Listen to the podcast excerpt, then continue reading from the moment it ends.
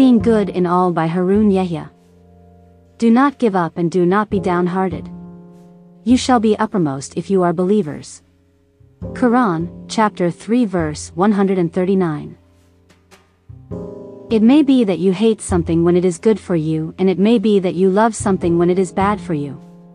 Allah knows and you do not know. Quran, chapter 2 verse 216.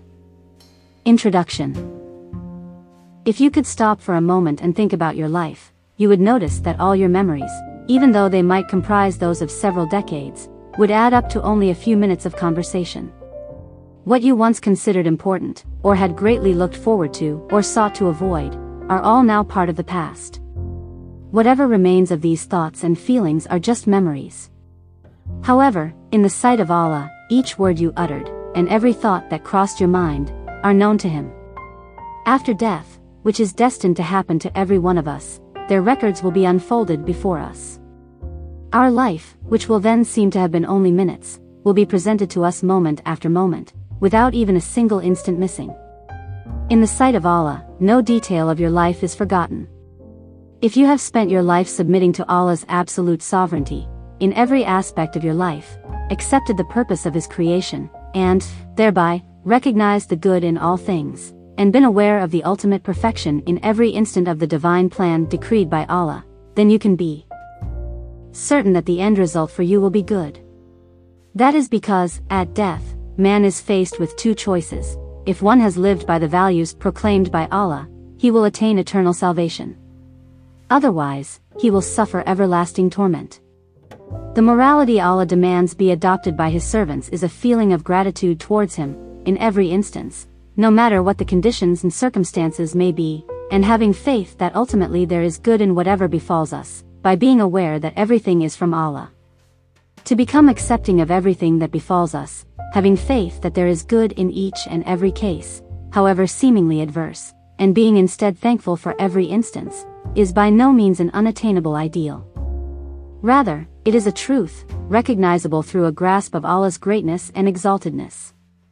One needs only to know his Lord, the creator of this world and every circumstance in his life, and to be grateful towards him for that very reason. From the moment a person opens his eyes to the world, it is Allah who ordains every event that takes place in his life. Allah is the Almighty, the All-Wise, and the All-Just. All is created by Allah in compliance with a plan, and for a divine purpose just as he says in a verse of the Quran. Indeed, all things we created with predestination. Quran, chapter 54 verse 49. In light of Allah's infinite might and superiority, man is merely a feeble being. Without Allah's blessings he cannot survive. Through his ability to understand and reason, man can grasp realities only to the extent that his creator allows him. This being the case, submission to Allah's infinite wisdom and the divine purpose he had ordained in all things, is a fundamental requirement upon each and every one of us. No matter what we may experience in life, we must remain aware that Allah is the sovereign Lord of the entire universe, that He knows, sees, and hears what we cannot, that He is knowledgeable even of that which might take place or occur of which we are unaware, and thus, we are to realize that it is Allah who causes every occurrence to happen, and according to a divine purpose, for our own good. Putting faith in this truth should inspire us with a better outlook, by which we feel grateful for everything that befalls us.